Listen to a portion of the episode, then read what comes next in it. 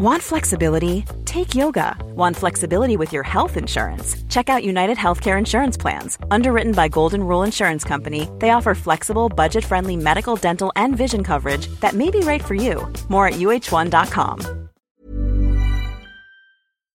Ngā mihi nui and welcome. From Radio New Zealand National, here's Our Changing World. And finally on Our Changing World tonight, the future of Antarctica's ice sheets. The West Antarctic ice sheet has long been thought of as fragile and at risk of melting as the oceans warm. But oceanographer Steve Rintoul, who recently led an expedition to East Antarctica's Totten Glacier, says the East Antarctic ice sheet may not be a sleeping giant. He tells Veronica that East Antarctica is more sensitive to ocean warming than previously thought and could add to future sea level rise. Antarctica holds a lot of ice. It holds so much ice that if all of it melted, it would raise sea levels by fifty-eight meters.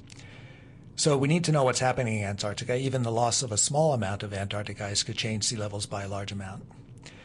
And it's a particularly exciting time to be doing science in this area because it's developing so rapidly and our understanding of what's happening around Antarctica is rapidly increasing. If I take a step back first and think about the oceans and climate, one of the things that's important about the oceans is that they can store a lot of heat. In fact, more than ninety-three percent of the extra heat that's been stored by the oceans over the last fifty years is in the oceans. That means to understand climate change and to track how climate change is evolving, we need to be measuring the oceans. But there's another consequence of that warming of the oceans, and that's for Antarctica itself. And the Antarctic ice sheet is a, uh, it's a thick layer of ice, obviously up to three kilometers thick. And it's, it flows, it spreads from the center of Antarctica out to the edges. And where the ice meets the ocean, it starts to float. And that forms what we call ice shelves. It's not sea ice, it's not frozen seawater, it's ice that was uh, fell as snow on the continent and has flowed out to the oceans. And what's important about uh, these ice shelves is that they act like a buttress. They help hold the ice on Antarctica. Without the ice shelves, the ice sheet would be much thinner, um, and there'd be much less ice on Antarctica.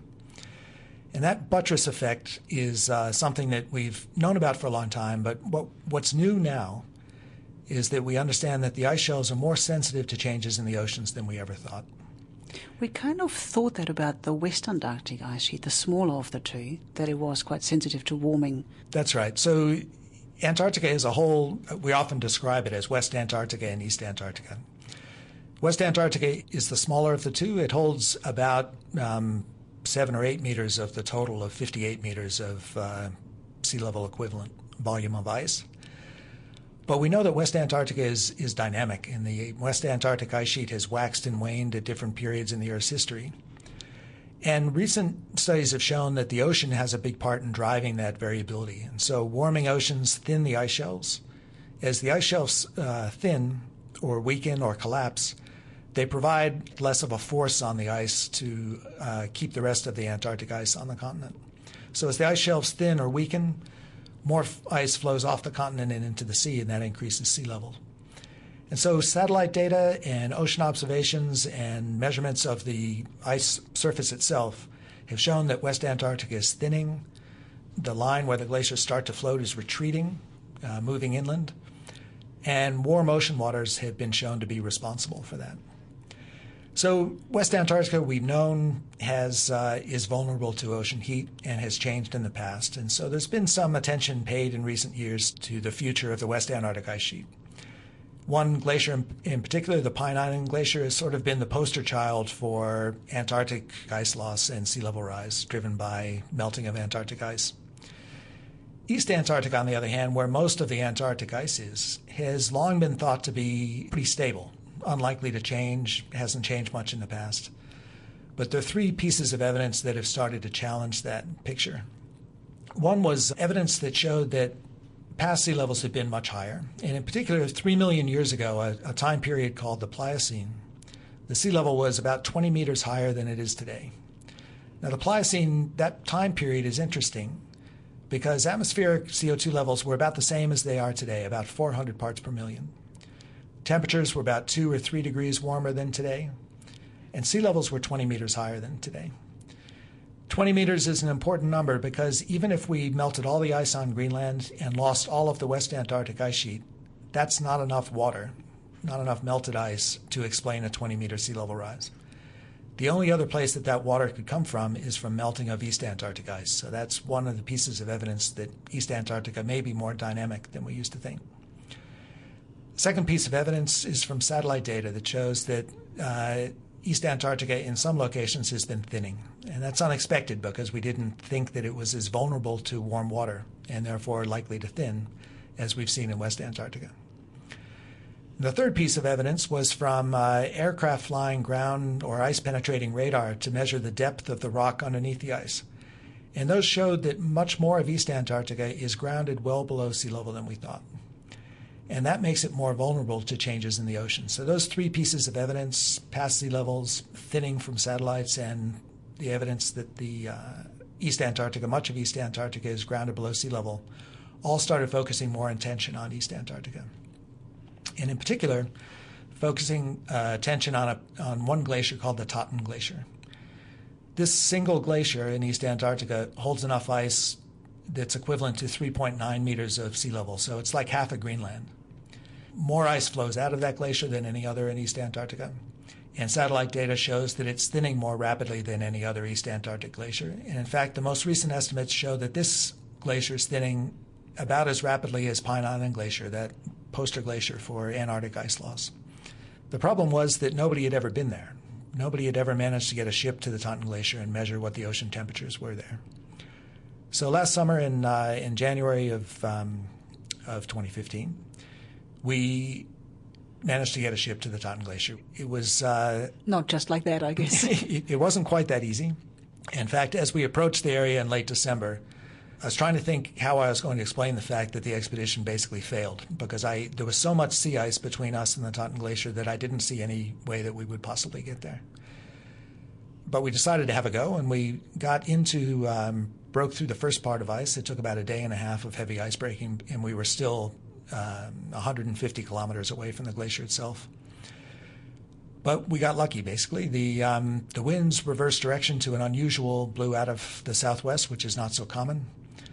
And that shifted this huge mass of sea ice offshore and left a, um, a lead, uh, a crack in the ice about one hundred meters or two hundred meters across that led from where we were, uh, sixty kilometers, directly to the front of the Totten ice front. And so the captain and I had a, uh, a discussion, and he said, well, I, I like what I see in the weather. I'll give you forty-eight hours, and then we have to be out of there. We made a dash for the Totten, and we're lucky enough that the conditions held long enough for us to get there, and we were able to make the first uh, measurements of the ocean close to the glacier. And what we found is that warm water does indeed reach the glacier, unlike we had long thought. So while you were there for those forty-eight hours, were you able to take water samples, physical samples of the ocean? We were.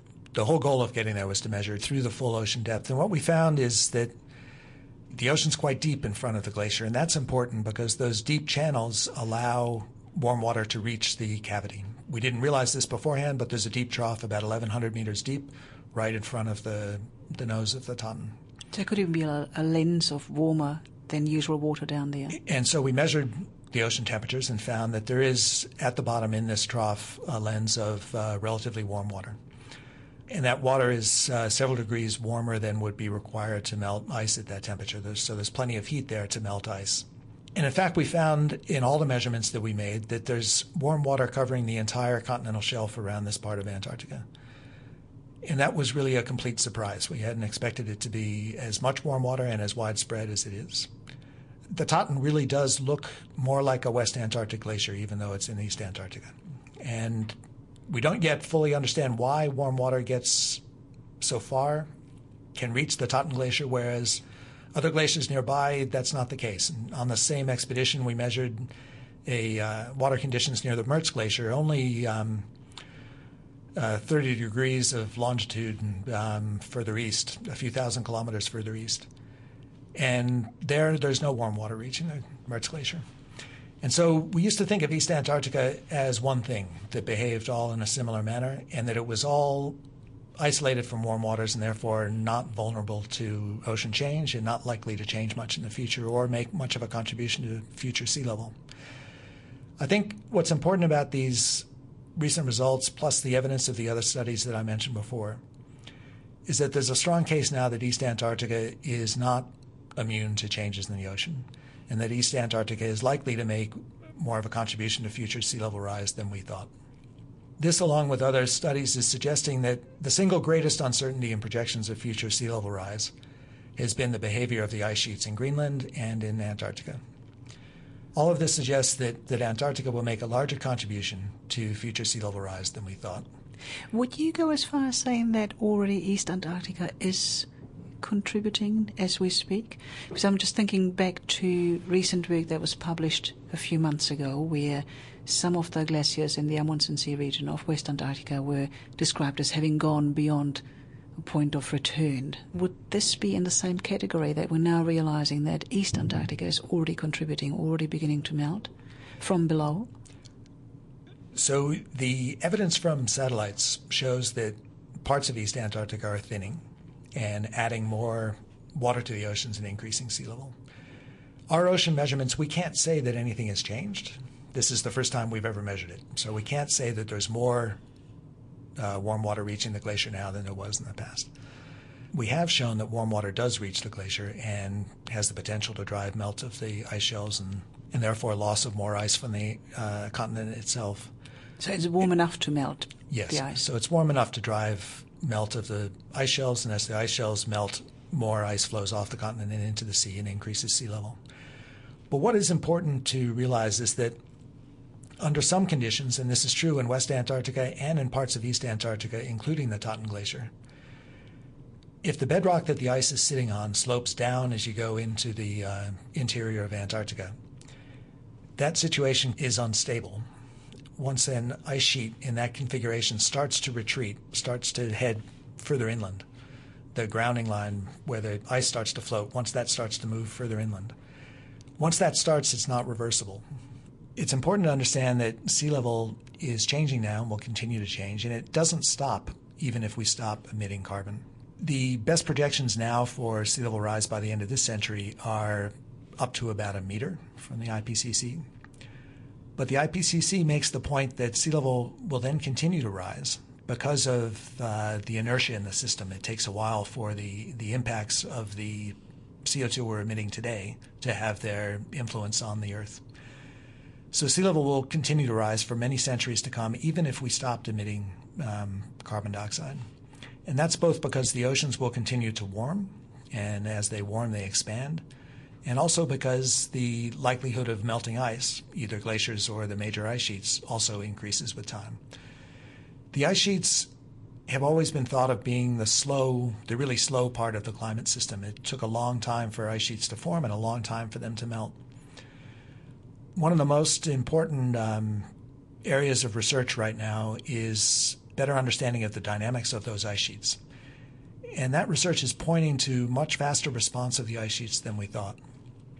And so while the most uncertain part of future sea level remains the behavior of the ice sheets, all of the recent research is pointing towards a more responsive ice sheet and therefore a, la a larger contribution and more rapid contribution of uh, ice melt from Greenland and Antarctica to future sea level rise. And that was Steve Rintoul, an oceanographer at the Antarctic Climate and Ecosystems Cooperative Research Centre in Hobart. That's all for now. For more, check us out on the web, radio n z dot co dot n z forward slash Our Changing World. Mā te wā. Botox Cosmetic, Autobotulinum Toxin A, F D A approved for over twenty years. So, talk to your specialist to see if Botox Cosmetic is right for you.